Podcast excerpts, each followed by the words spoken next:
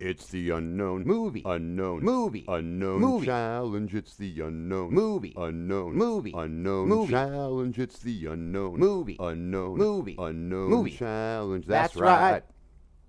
It's, the unknown movie challenge. It's the unknown What movie. we gonna unknown watch? Movie. Unknown Movie. challenge. It's the unknown What movie. we gonna Unknown watch? movie. Unknown Movie. challenge. It's the unknown What movie. we gonna Unknown watch? movie. Unknown Movie. challenge. That's right. right. It's the unknown movie challenge. Ready for battle. Hello, good evening, morning, afternoon, night, world, and welcome to the Slumgullion, America's only podcast. I am Jeff. Three hours behind me is Scott, and today we're hanging with Mrs. C. So, Dana Gould, how you doing? We're doing good. Wasn't that a ABC sitcom?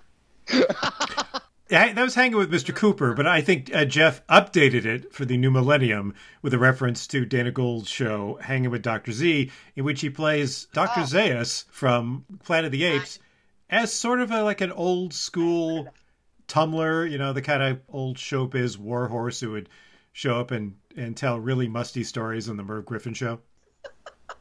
I have this. Oh yeah, you need you need to check out Hanging with Dr. Z. That's why, like I said, now we have Hanging with Mrs. C. So next time we got to get video of you in an ape mask. I'm just saying, I'd like to see it. There's a lot of. Ha- okay, well, Rule 34 raises its ugly head. I mean, Anyway, I am not here to kink shame, but geez. There's some kink shaming. Anyway, today while we are Jeff, you hanging have with to wait till Scott is gone before you talk about stuff like that. Come on. Oh, understood. Uh, I, I- okay, I, I, I'm for our spin-off show. That'll be the spin-off. So, while we are hanging with Mrs. C today, we have a couple of films that uh, we want to discuss that we've all watched recently. However, the one this has been out for a while, and pretty much everybody has talked about it. So I'm going to make this nice and easy. Scott, Mrs. C, and we'll start with Mrs. C because you are you are the guest. I would like your fascinating and irritating about the Ryan Reynolds comedy Free Guy. Fascinating. All of a sudden, it turns into a Marvel movie with a Captain America shield and this music. I just went, ah! I'm so excited. Irritating. Huh. Wow. Um. Irritating. I, I don't know i would call it irritating. It was more it made me kind of uncomfortable where ryan reynolds best friend the, the security guard starts fondling the dude's pecs. So i got i just that made me uncomfortable. That's- But this, that- this is I- why I- this is why it's a great, big, wonderful world because the thing that made you uncomfortable was probably the thing that numerous people are watching on a loop. probably As you said, Again. Rule 34. Rule 34, exactly. Scott? Yeah, uh, I got a problem. I think, and I understand you're just trying to mix things up and keep our relationship fresh. Appreciate it. But uh, sometimes I don't discover my fascinating or my irritating until we're done with the discussion. Usually, our conversation about it kind of brings that out and clarifies it for me. So it's a little. This is this is kind of like what we used to call cold stretching in martial arts.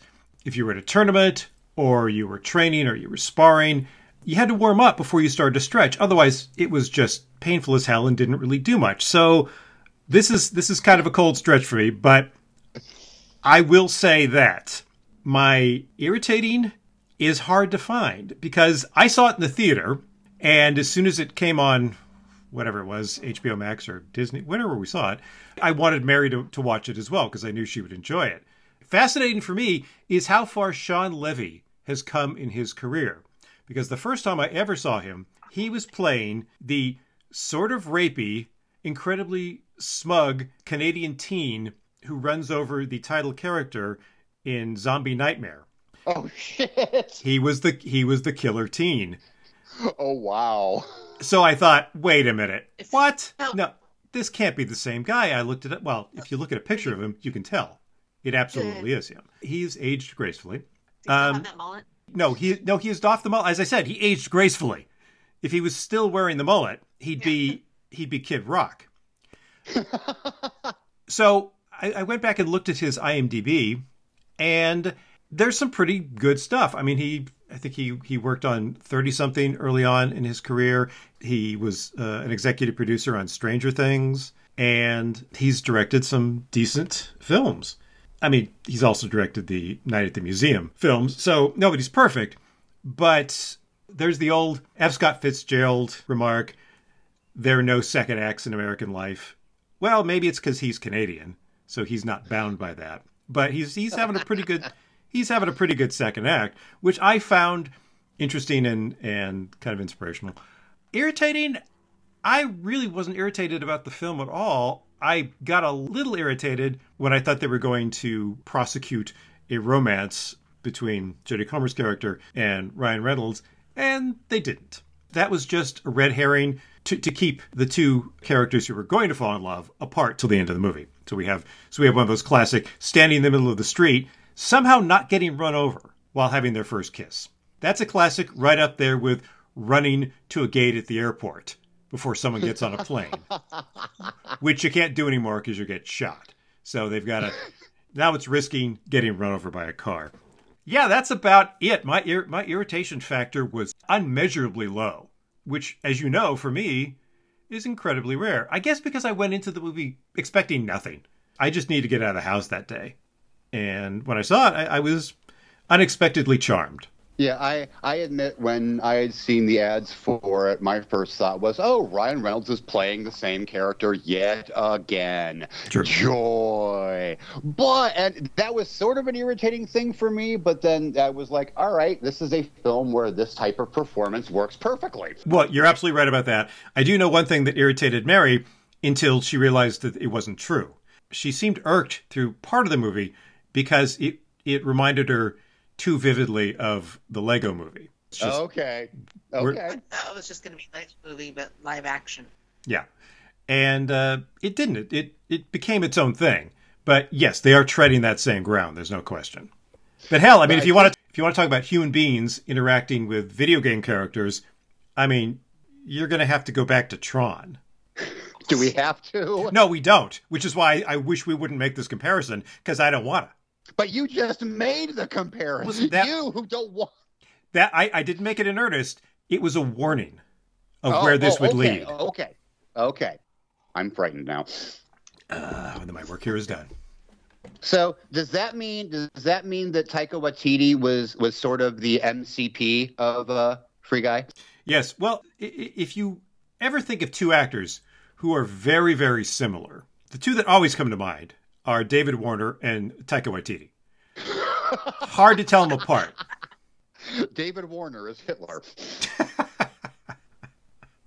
I have to say, at the when he's destroying the servers, and she runs in there, I'm like, he has an axe. Run away! he's crazy, obviously. Yeah, I was like, make a deal. He's not I Monty like- Hall. if this had if this had a darker rating, that scene could have gone way different. It really could, but you know what was interesting is that there is a certain mindset. Again, th- this goes back to when I was teaching karate, and there was a kid that I connected with because he was very sullen. Uh, he was withdrawn. I don't want to say sullen. He was not purposely rude, but he didn't want to be there. His mother wanted him to get out of his room because he was playing a lot of video games. Ah, So he got into it. I go, just think of it as a video game, except you can actually get punched and it will hurt. I thought that might either turn him off or intrigue him. As it turned out, it kind of intrigued him because it was a new experience. And you know, nobody gets unless you're unless you're an idiot like I am, nobody gets hurt in class. But he did get punched a few times in sparring, and it was it was quite a surprise to him. It the the fact that it hurt because he's been getting punched and shot and thrown off buildings and blown up for quite a while with no visible ill effects. So when I saw that, I go, "Oh, you spent all your time in front of a computer screen. You've forgotten about real world cause and effect." Yeah.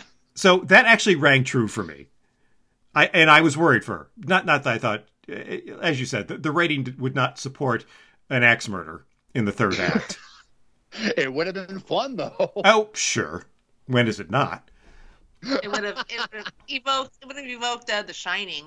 Jack Well, that that was the thing. I was waiting for a "Here's Johnny," and Taika did not go there.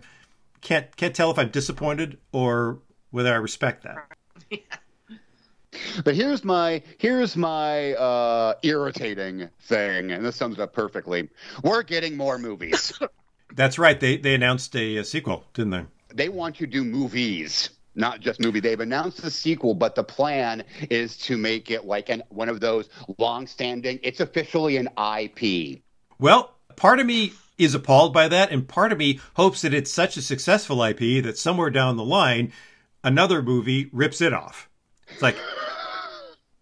It's like at the end of it, suddenly a, a, a, a free guy character pops up in the third act just for laughs. Oh, jeez. I, I was surprised by how much I liked the movie. It's actually like my second favorite Ryan Reynolds film right under the voices. Have you seen the voices? No. I know what you're talking about. I, I wanted to see it, but I don't know. There was something about it that just said don't. Probably for you, that was a wise idea. Because you know how I am with horror and things like that. I mean, I probably would go watch The Voices before I would watch that movie with him in a coffin for the whole run. Well, here's the thing: the difference between this and the, the voices, though, is at least funny. Mm-hmm. That's the thing. The voices does have a sense of humor because even though he is talking to his dog and cat who are telling him to commit murder, you know, he is actually still basically playing the Ryan Reynolds character. Right. The one in the coffin, he's actually acting and it's dark and depressing, and yeah, it, you wouldn't enjoy that one at all. but I mean, just for performances and for weirdness, I did. I absolutely adore adore the voices. But I know I was genuinely surprised by how much I enjoyed Free Guy. I mean, this is a great one shot. This is a one and done. I like this. Oh wait, we have more coming, motherfucker. Yeah, it was a little too successful. Which, which, which, which kind of saddens me, but I'm like, hey, I get it, I understand it, but still, would have been nice if that was just one thing you could revisit every couple of years and go, this is a great, fun movie. so I gotta ask, just for shits and giggles, just because I'm in, I'm in one of those moods. If you were gonna rate it on, on a five scale, not a ten scale, but on a five scale, how would you rate Free Guy? Well, it's no Detective Pikachu. What is, Well, Detective Pikachu.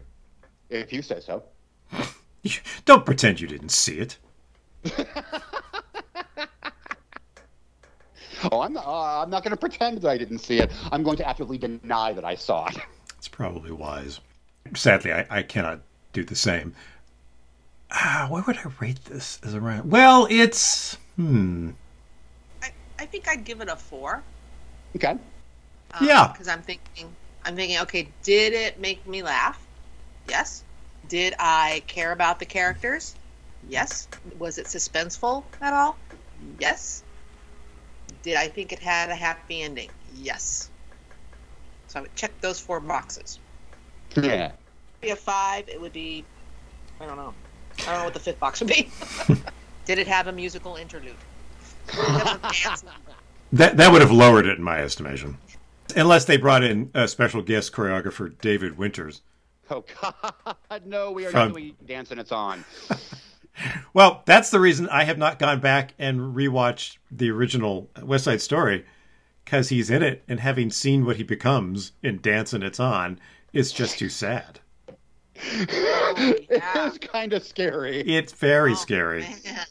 It's like the sort of physical change that you usually only see in a movie when a character has been hideously scarred or deformed and is living in an abandoned movie studio or something and plotting revenge. That's usually when they come out looking like that. What role did he play in West Side Story again? I believe he played Arab, didn't he? To- I think it was Arab. I think it was Arab. Yes. Yeah. As I like to very, very meanly say, but I don't care. It still makes me laugh. He Kilmered hard. yes, he put on more than a kilo of Kilmer. Flashbacks, gotta love them. Now, I freely admit, and it was that was a nice segue, by the way, there, Scott. Um, the reason why I kind of uh, fast forwarded through Free Guy. As I, as I said, it's been out for forever. But uh, but um, B or two or beta, there is another film that just came out that I'm much more interested in talking about. Now, um, as some of you may know, earlier, I believe it was early, uh, late last year, Steven Spielberg's um, remake of haha, West Side Story was released to the world, and absolutely nobody saw it in the theaters except me. I think there were a few more of us, but not very many. Well, it has officially come on to the streaming services, so everybody is starting to watch it now, and some people are complaining that Steven Spielberg should not direct musicals or action movies, but we'll get to that in a second. But um, I really wanted to talk about this movie. I told you guys it was on it. You want now before we get into the um, Spielberg's film. I would like to hear, honestly, I want to know about your guys' relationship with the original. Real fast for me, um, I honestly am not that big of a fan of West Side Story. I've seen it on stage a few times. I've seen the movie, of course, a lot. And my biggest problem, well, one of my problems with it, at least for me, is know, the, the opening sequence always just made me laugh seeing them do jazz hands down in the streets of New York, it just totally did not work for me at all. I'm one of those people that feels like you know musicals should be in their own, be in a certain world for musicals to work. And the original West Side Story felt like it took place in the real world, so the musical numbers felt off. Hmm. It always felt weird to me. It was a weird musical to me. I like some of the songs. I, I think America is one of the most amazing film sequences of musicals of that period. I fucking love America. There are some great performances, but all in all, West Side Story is kind of meh for me, or at least the original up until Spielberg's. C. The thing is, I don't, I don't think I've ever seen the original movie. I've never seen it on stage, and I don't think I've ever seen the original movie all the way through, ever. I like, I've always come in late and kind of stayed for, oh, I got to see America, you say, or oh, I got to see Officer Krupke. Those were like my two favorites. So yeah, I wasn't really an aficionado. Okay. Scott I'm not even sure who directed it. Robert Wise. and Oh, okay. Robbins. Well, there. Well, he sort of. Yeah, as I've heard, he co-directed that the way Frank Miller co-directed um, Sin City. Sin City. Thank you. In other words, he didn't. But uh, what I always heard was that Jerome Robbins got the credit because so much of his original staging was imported. I mean, the choreography is all his, and a fair amount of the story is told through choreography. So I think that was probably fair. But but Robert Wise directed it for the most part. I don't think I've ever seen it on stage. Okay. I can't remember if I had the cast album. I, I was a theater nerd, so I had had quite a few. I might have. But I do remember that when I was a teenager, pretty much every time it played at the Balboa Cinema, our local revival house, which was probably twice a year, I would go see it. I really did like it for all its flaws, and its flaws, to a large extent, are due to casting Yes. Uh, it's hard for me to be thrilled by some of the musical numbers when you know the actors are being dubbed and the actors themselves are not known for singing or dancing like Natalie Wood or Richard Beymer. Those two are just black holes. I love Natalie Wood in a lot, but I dislike her in this film. Well, she's just weak. I don't dislike her. I, f- I feel bad. So did Rita. Moreno. Rita Moreno was not a fan either. Well, I yeah, I feel Really? I feel bad for Rita. I lit I quite literally just finished before we started recording. I just finished a uh, documentary that TCM did that was about the 60th anniversary. Mhm. And it had Rita Moreno, um, Michael Chakiris, and oh god, I can't think of his name. Um, You mean George Shakiras? Chakiris? Tamblyn. Yes, George Shakira. Sorry, George Chakiris Russ Tamblyn and Rita Moreno. And oh yeah, no, Rita Moreno did not hold back on in, in this interview about her how she felt about certain aspects of the original film. Well, I mean, uh, Natalie Wood's dead. What's she going to do about it? Uh, yeah, yeah, pretty. It was also interesting hearing all of them talk about the love-hate relationship with Jerome Robbins. That was very interesting. Oh, do tell. I haven't heard about this.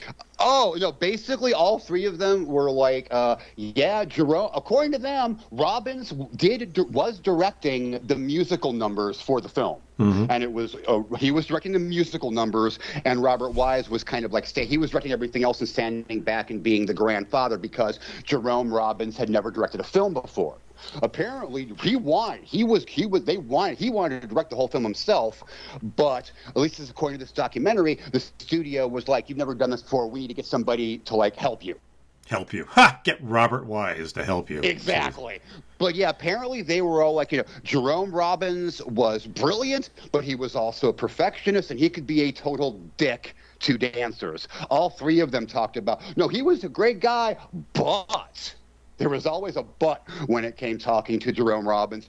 And apparently, according to Richard B., and he says on in the documentary that Robbins actually got fired from the film. Oh, interesting. I, again, I this is the first I've heard about it was today watching this interview. So I was like, okay, that's that's really interesting. Hmm. I have to look for that. It's the special feature for the new West Side Story on HBO Max. Oh, okay. We've already got it then. Great. There's a, there's a section for extras, and if you go there, it's, a, it's a about 22 minute interview with, with the three of them. I would. So yeah, if you want some context for the original, I do highly recommend the interview because it is very, very, very interesting. But I should finish my thought. I'm sorry, I, my apologies. No, no, no, it's fine. So as I said, I would go see it frequently. I, I knew the movie pretty well back then, and I knew where to expect the unexpected laughs. One of them comes right in the beginning when they start doing their tombés and their twirls and they start jazz handing down Amsterdam Avenue or wherever they were. It, it's fun. You have to acclimate to musicals. Some some musicals ease you into it really well. Some just drop you into the deep end. That's sort of what happens with West Side Story. It's fine. Go ahead and laugh at it. You'll you'll get used to it. You you'll forget how weird this is if you get swept up in the movie. Another one that always gets unintended laughs was Boy, Boy, Crazy Boy. And oddly enough, I don't think the movie would get that reaction in front of a theater audience in in the Spielberg version because there were subtle changes made to it, so it's a lot less beatniky and ridiculous. I liked the original musical. I've seen it literally countless times. I, I couldn't tell you how many. To my mind, the, the score, for the most part, with, with a couple of exceptions, is pretty bulletproof. It's an amazing Broadway score with incredible Sondheim lyrics. So I was excited to see the new one, but not excited enough to go to a theater during COVID. Understood completely. Now, that being said, I really do want to start with the person who didn't know the show that well. Mrs. C, what did you think of Steven Spielberg's West Side Story? I loved it.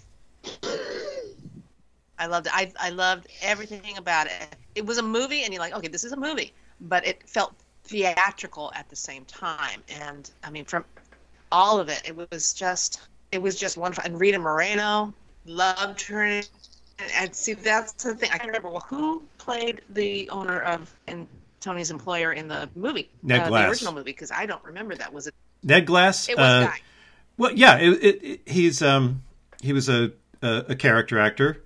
Always seemed to be old. He usually played older New Yorkie Jewish guys. In fact, he was he was he was he was the super New Yorkie grandfather in Bridget Loves Bernie. There's So, a deep cut, Scott. Well done. Thank you. So he was playing basically a Jewish candy store owner in a neighborhood that has changed demographically, and he was trying to hang on. And they kind of continued that thing here because uh, Doc, the character, is dead in Tony Kushner's script, and Rita Moreno, who was his wife, has inherited it and is again trying to hang on, even though in the exterior shots of the candy store, you can see half the block has been knocked down in preparation for Lincoln Towers and Lincoln Center. By the way, I just want to say I love that whole opening sequence where you're seeing just the destruction of a neighborhood. And and um, coming on off of that as well, that opening dance scene works so much better for me in this version. Why do you think that is? Maybe it's because of the the run downness of of New York and that it didn't. there was something about the streets of New York in this movie that look otherworldly. It doesn't look. It's real, but it's not quite real. Something It's- that's kind of off. it's- so the it's dancing worked. I mean, as soon as they started doing their little, you know, the jazz hand that plays down the street, I'm like, I should be laughing at this. Why am I? I'm into this. Why am I into this?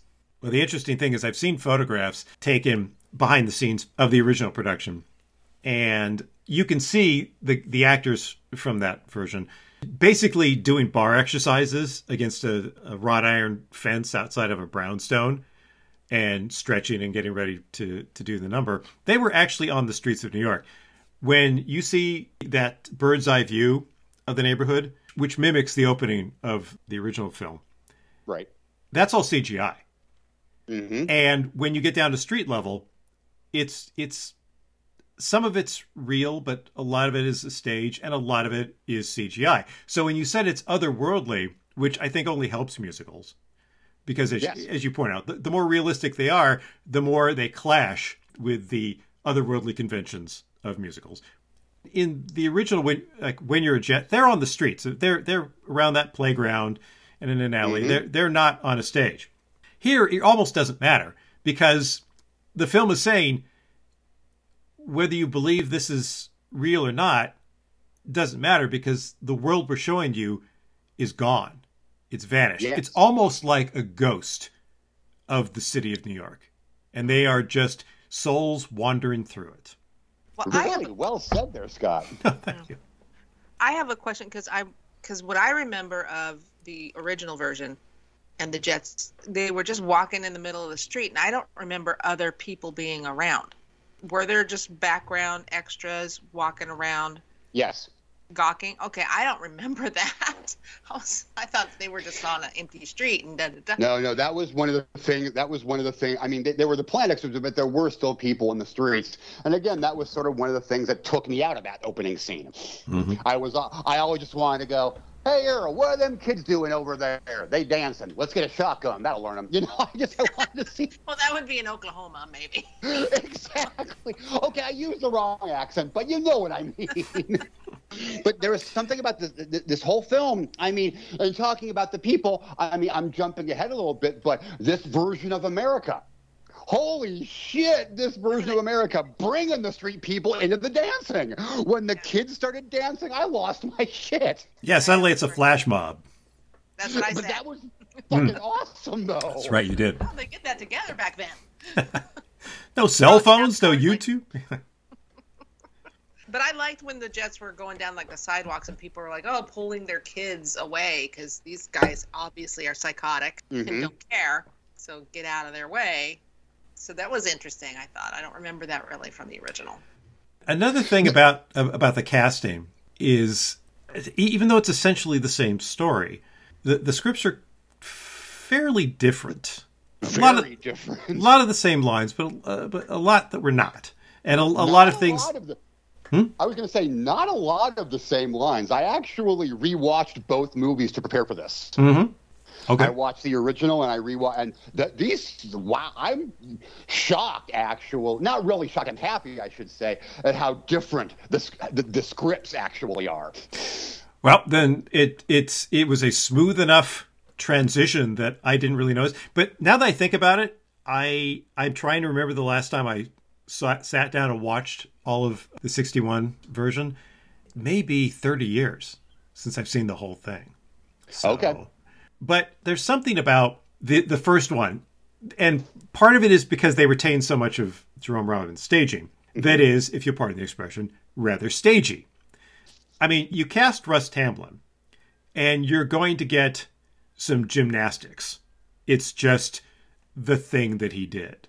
Real fast, real fast, Scott. I apologize, but I got to throw this in since you brought this up. Russ Tamblyn told a story about that in the uh, documentary. Mhm. According to him, Russ Tamblyn, uh, uh, Jerome Robbins, came up to him early on and said, "You know, I've seen a lot of your movies. I've seen this, I've seen that. You do a lot of uh, jumping around and uh, special Very things fun. in your dancing." And he was like, "Yes." And Jerome Robbins said, "There's going to be none of that in this." be prepared for that. Now, there's going to be none of that in this. And it was only after, quote unquote, I saw the story that Rob, the Robbins um, was fired from the movie. His replacement was the one that told him to put in the jumps and all the, the acrobatics. That was not in it originally. Had to throw that in there since you brought that up. My apologies, Scott. Go on. Yeah, I mean, if, you, if you've seen Russ Tamblyn in, say, Seven Brides for Seven Brothers, you're Oh. ex- you're expecting some tumbling at the very least. And in in when you're a jet, I mean, he gets up basically do, does a gymnastics routine on a bar, Yep. which is fun to watch. I mean, he's always fun to watch, but it's he's a very different riff. His riff had a certain joie de vivre A panache. he had a panache and as much as he was worried about where the world was going he still had this this joyousness to him and the riff in the current one is beaten down and seems like he knows he's going to die in fact he, he says at one point born to, born to die young baby he mm-hmm. he he walks through the movie dances through the movie, sings through the movie with this sense of doom. And it's not just that I know what happens to him because I've seen the previous film. It's that he he seems to know what's going to happen to him. And it made the the film a much different experience because the theatricality of it made his death easier to take in the original one. It's it was it was very much, you know, a little Shakespearean stage combat. Oh, you hath stabbed me with thy dirk. I I I die now. And then they, you know, do a, an elaborate swoon on the stage. And then somebody somebody comes down front and has a soliloquy. This first of all, that it was set in in the warehouse where they keep the, the rock salt that they spray on the streets when after a snowstorm was already kind of weird and eerie and again otherworldly. If you get cut, oh my god. Yeah, I, that's the first thing I thought of. What a horrible place to have a knife fight. Any, I mean, it, that would just be. I mean, a paper cut would reduce me to tears in that place. But his death had a lot more impact because it was a tragic death. He walked into it, he invited it, he didn't want it, but couldn't avoid it because of who he was. So I, there was no sense of tragic dimension in the original. It was just it was just a show, and this reminds you that Wa- West Side Story is not a musical comedy; it's a musical tragedy. Um, It basically, you know, gives Carousel side eye and calls it a pussy. I think um, whoever played Riff in this one, He's a Broadway actor. I don't. Uh, Mike Oh, he- Faist, or I think his name. oh, it's fantastic. And I, I was very struck by when he basically he does walk into Barna- uh, Bernardo's knife, and he doesn't stumble. That he just kind of steps back and he looks at Tony and he's all, "No, it's all right. It's all right." And he goes, "Pull it out of me." Yep. Yeah. that that kind of killed me a little bit. It was just like he said, "I just don't want this in me. when I I'm die. gonna die. It's okay. Please just get this out of me." Which which is which as everybody knows is the last thing you do with a knife wound. Now you leave it in, you get him to the hospital, but he didn't want to die with his enemy's weapon in his guts, and he he played it in this very interesting way, because when he says it's you know I'm all right or it's all right. You, you you don't know whether he's saying no I'm not I'm okay. It's not that bad. It, it looks worse than it is. Or yeah no I'm getting out of this shithole it's fine. I'm not going to jail. I'm just leaving the planet. And and it's hard to tell which he means, which I think was perfectly deliberate and a, and a kind of a brilliant choice by the actor, or, or maybe it was Spielberg's direction. Although I don't equate Spielberg's direction with translating into brilliant performances. I think the camera gives the best performance in any Spielberg movie, frankly. yeah. The thing that surprised me most about this version, and um, yeah, I'll, I'll I'll I'll just say. I, I, I with, I'm with you, Mrs. C. I fucking love this movie. This is my favorite version I've seen of the story. Better than I've seen it on stage. I fucking love this film for many reasons, but the one in particular, this is the first time that I've had any sort of emotional connection to this movie or Yes. this story. Oh, Yes. Even on stage, I just thought, okay, this was good, some great music. This movie got me emotionally invested, and part of it which is one I think one of the brilliant things that Spielberg did was reworking a few of the songs and giving them to different people and putting them in different places. Like putting I Feel Pretty right before Maria finds out that Bernardo's dead. Mm-hmm.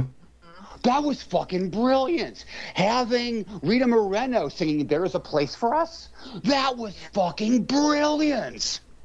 I mean, the original There's a Place for Us, just another, you know, Tony and Maria love song. In this, it's something completely different.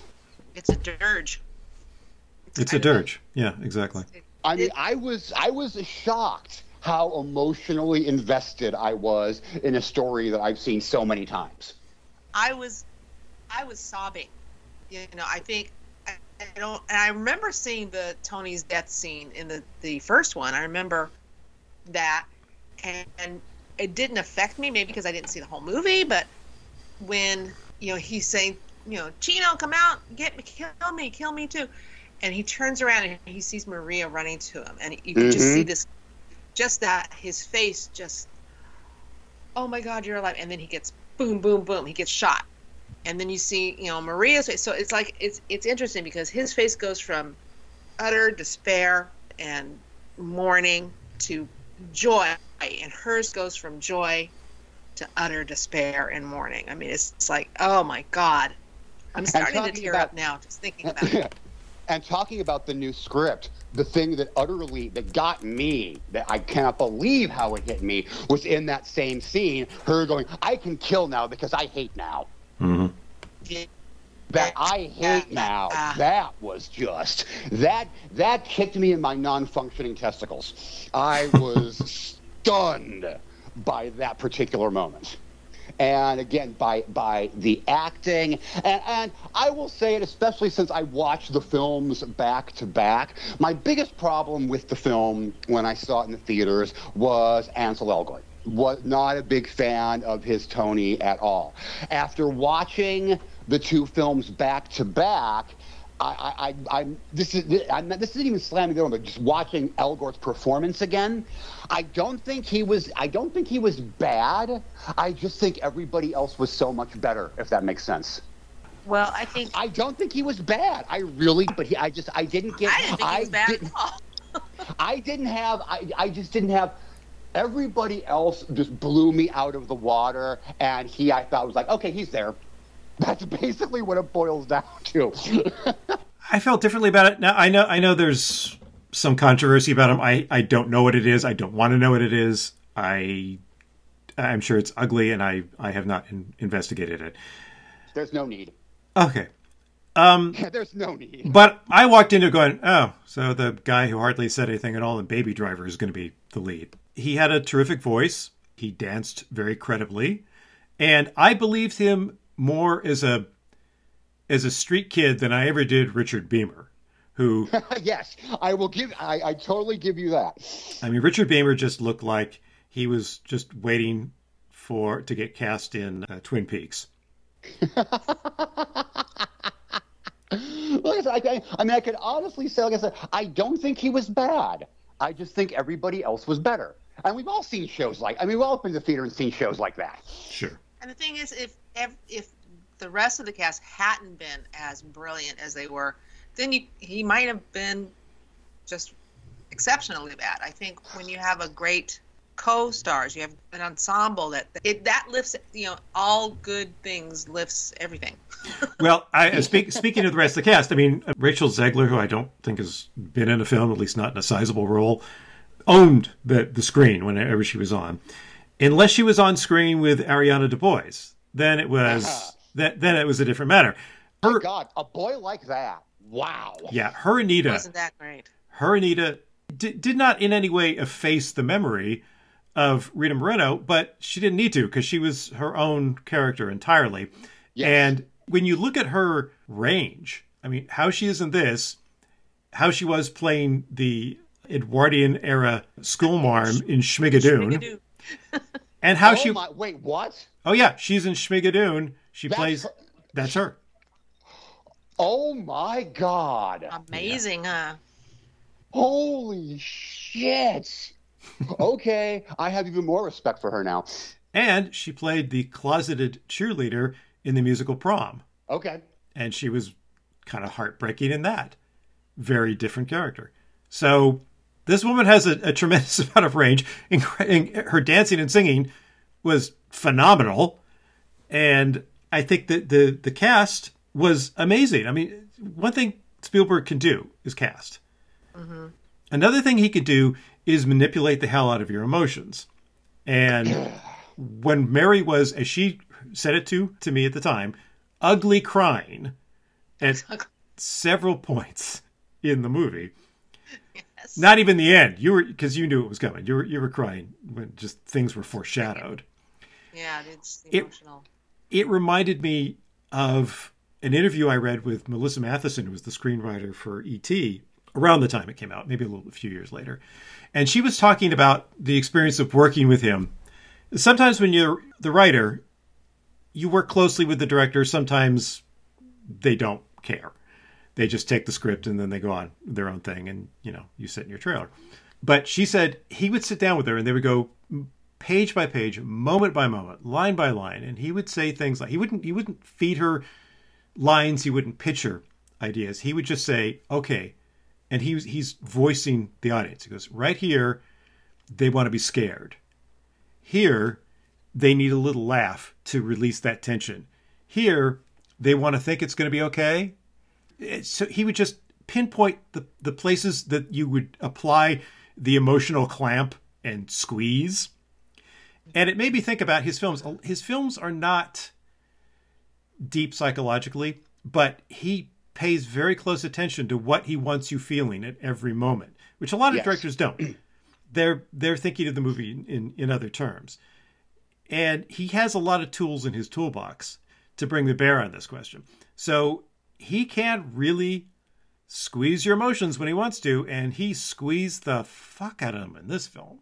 Good God. Um, And uh, for, again, for me, part of it was the um, the way certain changes were made. Like I said, I mean, when Rita Moreno starts singing "There's a Place for Us," that total again, knowing the show, I'm like, this is completely different. Everything about this, holy shit! That song, that song never did anything for, to me before. I didn't care about that song at all. I'm not a big love song person, but in this, in the context of this film, it hit me. I just I think that song could have meant so it had so many meanings.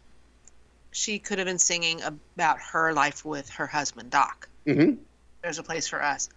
Uh, she could have been singing about being a Puerto Rican newcomer to America. There's a place Mhm. for us. There's just so much meaning and and ah.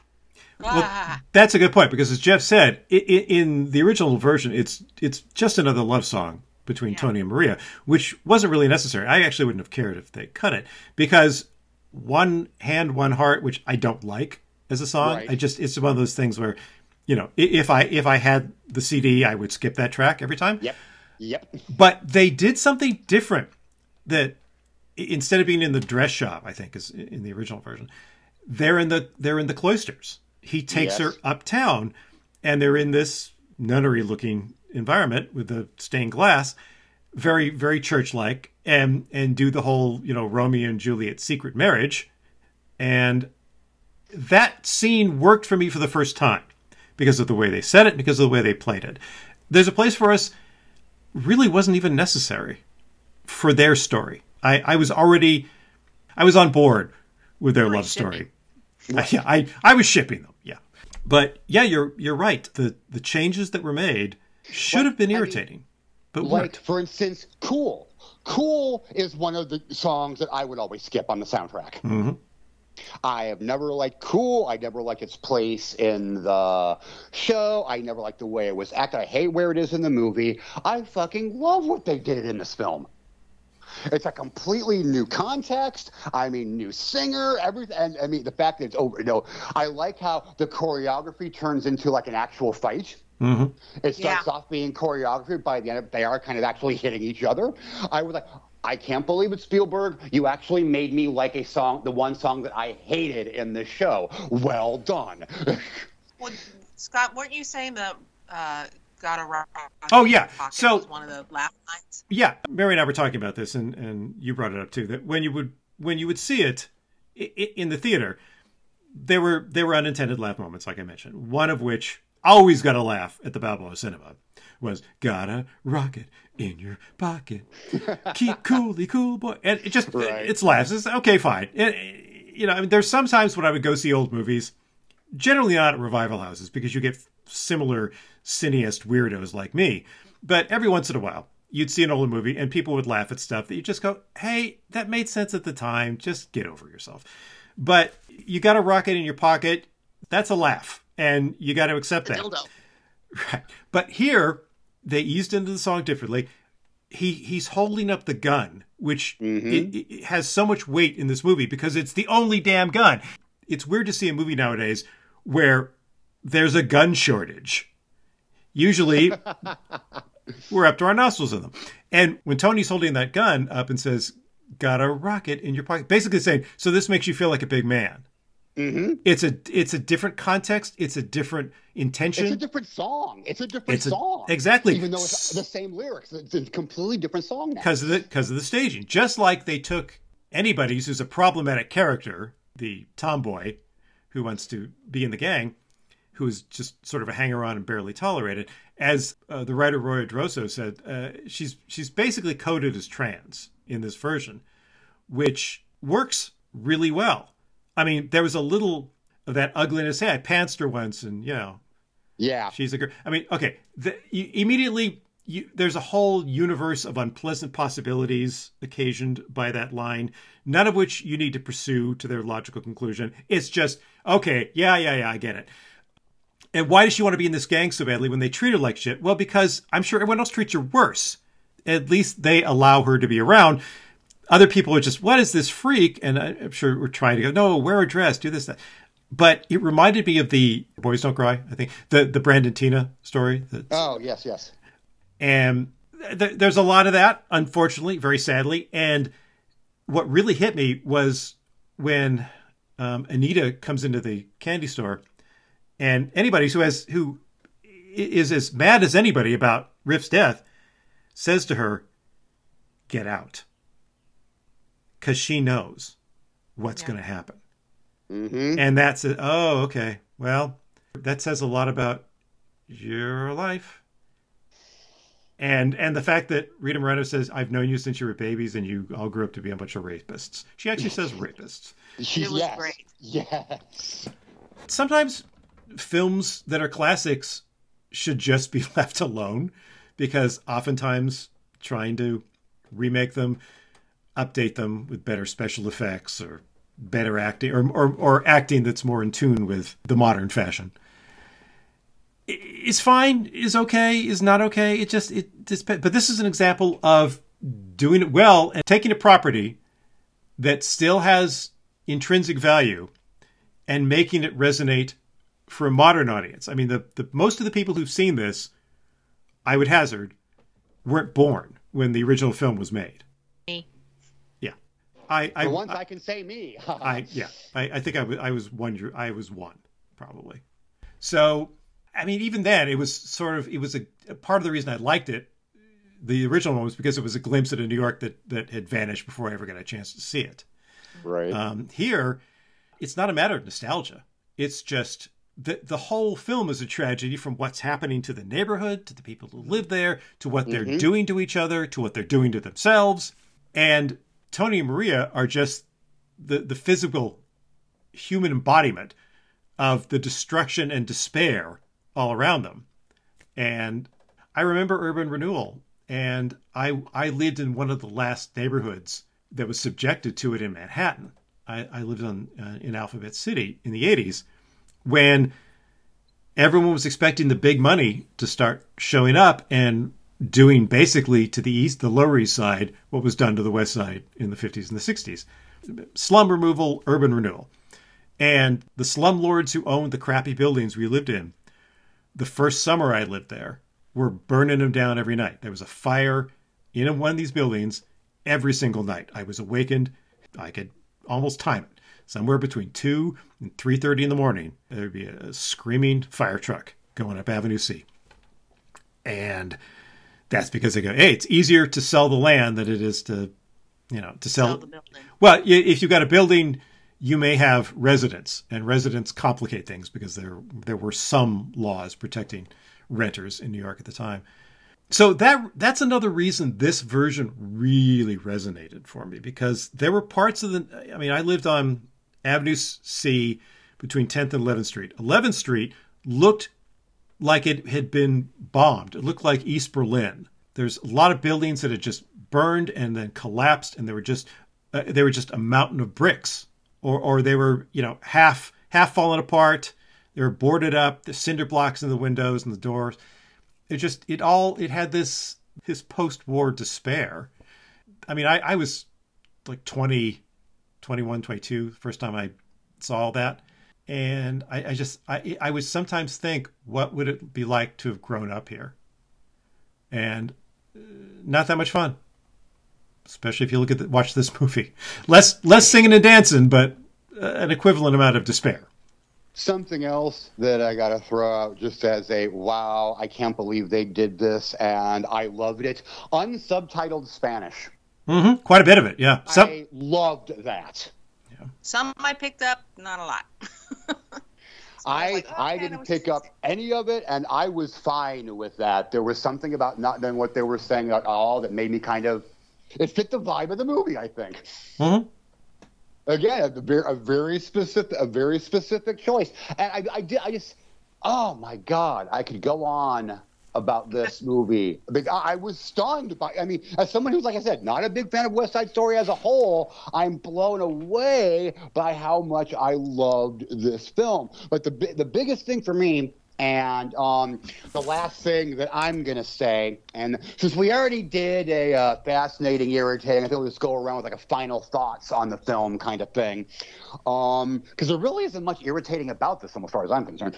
But um, the other thing that I absolutely love is, as I said, America was my favorite thing in the original West Side Story. Just the choreography, the energy, everything about that made me happy. And the entire time, now, granted, after the scene at the dance, I was like, okay, visually, Spielberg's going to nail it. But I had no idea how I was going to feel watching it. And as soon as the music started and she's standing out, you know, out the window, and then the other people in the building join in, and I'm like, okay, this is going to be everybody, not just the boys and the girls on the roof. This is going to be fun.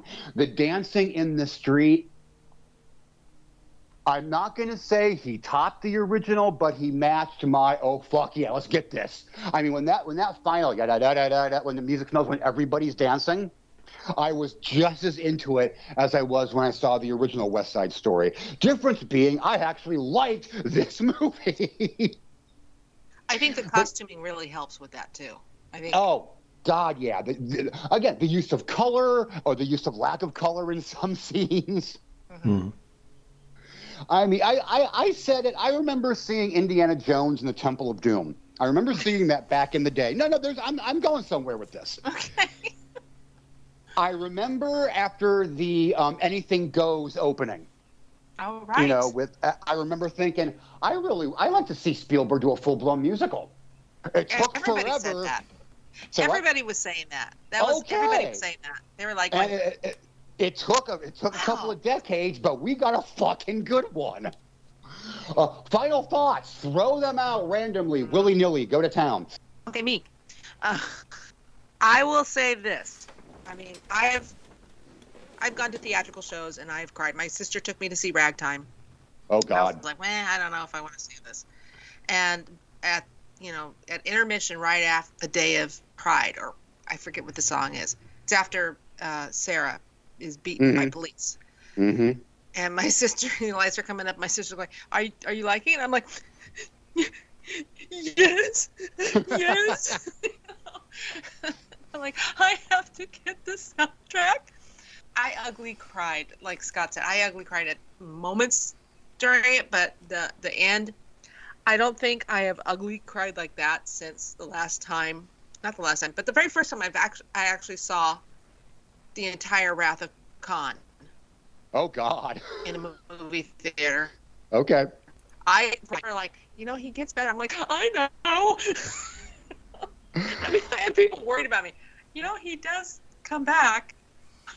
I, I, get, I get very emotional. Is what I'm saying.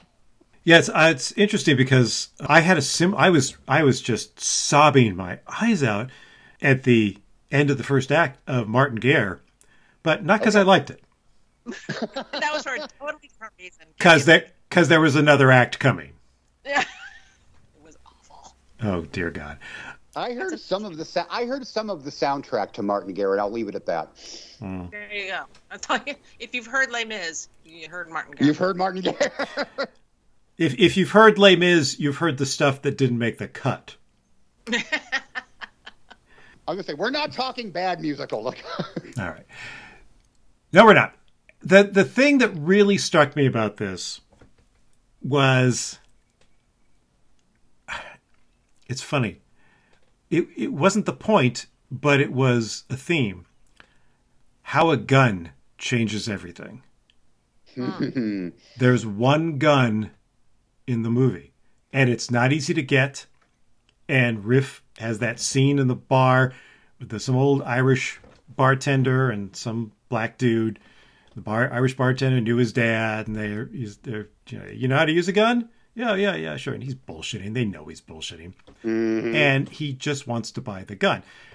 Now, him buying the gun, of course, kind of sets everything in motion. I mean, uh, uh, Tony and Maria are blaming themselves because they think their love has split the both their groups, and that's and brought them into conflict. But it's the gun that really causes the biggest tragedy, and and the fact that that it's hard that they're hard to get, that it's rare, that the fact that you know they they say uh, Chino's running around, he's got Riff's gun, like there's only one in the city, and that's all they have to worry about.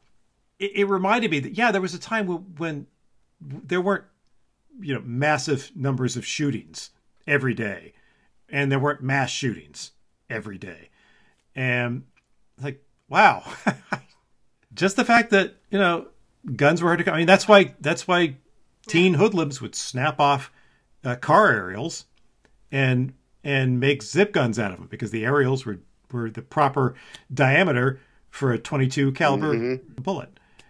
So just reminded me of what of where we are now and how things used to be different and like they, they could be different again It was- but they're not going to be I was, you know, while we were talking, and you and Scott, you were talking about the the uh, gentrification going on while you were living there. And I was going, gee, I wonder if they could place West Side Story in a different time period. And I realized just now, no, they couldn't because guns have been too easy to get, you know, since the '80s. So you can't. No, you couldn't do it. so thank you for that. I was going to say, going on what you said about about the gun, um, as I was watching that when he buys the gun, it was weird. I started thinking of another Sondheim show. assassins Yes. And all you have to do is pull your little. That's all I could think of during that scene. And yeah, the gun song just popped into my head, and I'm like, okay, this is this is kind of creepy. but yeah, it's, it's it's folks. This is just. We don't say this very often. I think we can all agree on this, which is something else that we don't say very often. This is a great piece of movie making, folks. Just all over. This is a phenomenal piece of filmmaking. If you haven't seen it, it's on HBO Max. You know, you can go watch it and then join the stupid arguments over on Twitter. Oh, are there stupid arguments on Twitter? I don't even want to. Oh yeah, yeah. Spielberg can't direct, blah blah blah. This, uh, it's just all. It's the usual crap to like come come visit my webpage so I can make money on my Patreon or my YouTube views, and it's just annoying as fuck. Seriously, this is just a great movie. You know, even if you don't like musicals, this is a great drama. you can watch a great drama with the and who knows you might actually like a lot of the songs because this is a it's a great score. I actually like the score now better with this version than i have before. Just just check it out. How often do you hear this is a phenomenal movie from a lot of people? Just go see it. I will Totally and you can see it at see home. again. watch the movie hmm? I will totally see it again, even though it destroyed me. Emotionally. But it felt really good. I told Scott afterward, I was like, you know, you said it felt cathartic Oh, wow. Which is, baggage, you know, the apparently. one one of the primary purposes of art. It felt it felt cathartic. Thank you. And on that beautiful note, Mrs. C, thank you so much for joining us. As always, it has been the most exquisite pleasure. Thank you so much for having me. I I lo- I miss being on it as much. Well, we can, we, we should, we, we gotta, we gotta fix that. We gotta fix that. You Anyway, gotta see movies I want to see. That's the thing. oh, okay. Or you could fix yourself. Maybe we'll, maybe, maybe we'll fix that. Maybe maybe go outside your comfort zone and see some movies. You know, you because you're a little judgmental about films before you've ever seen them. I don't want to see that. Sometimes you're right, but sometimes like the new Batman.